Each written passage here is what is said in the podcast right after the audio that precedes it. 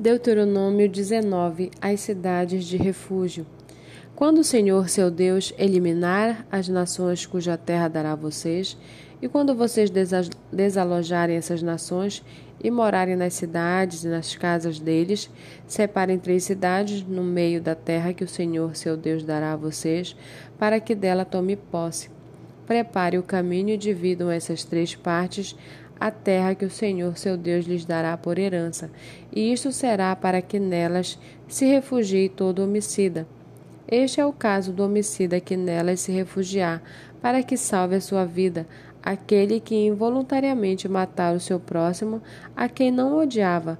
Assim, se alguém entrar com o seu próximo na floresta para cortar lenha, e manejando com impulso o machado para cortar uma árvore, o ferro saltar do cabo e atingir o seu próximo, e este morrer, aquele homem poderá se refugiar numa dessas cidades e salvar a sua vida.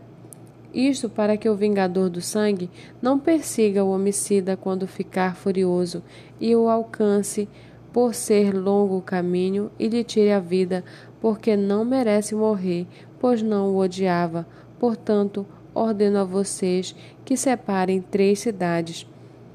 Se o Senhor, seu Deus, ampliar o território de vocês como jurou aos pais de vocês, e lhes der toda a terra que prometeu a eles, desde que vocês guardem e cumpram todos estes mandamentos que hoje lhes ordeno, amando o Senhor, seu Deus, e andando nos seus caminhos todos os dias, então vocês devem acrescentar mais 3 cidades, além destas 3, para que não se derrame sangue inocente na terra que o Senhor, seu Deus, lhes está dando por herança, pois vocês seriam culpados da morte de homens inocentes.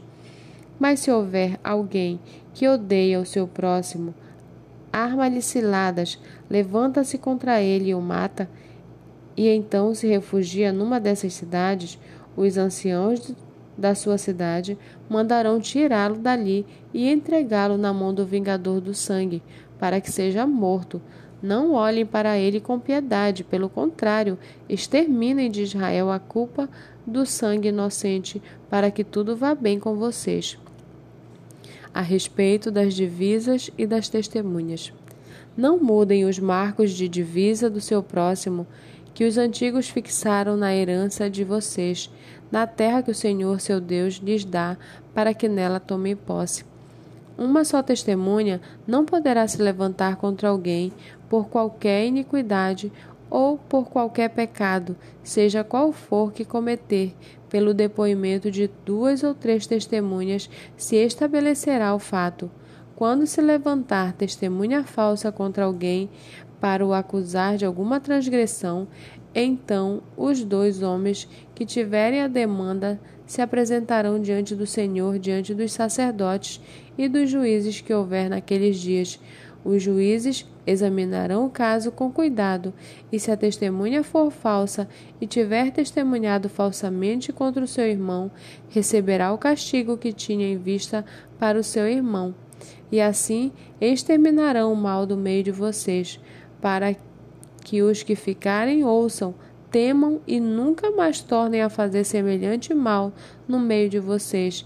Não olhem para ele com piedade. Vida por vida, olho por olho, dente por dente, mão por mão, pé por pé.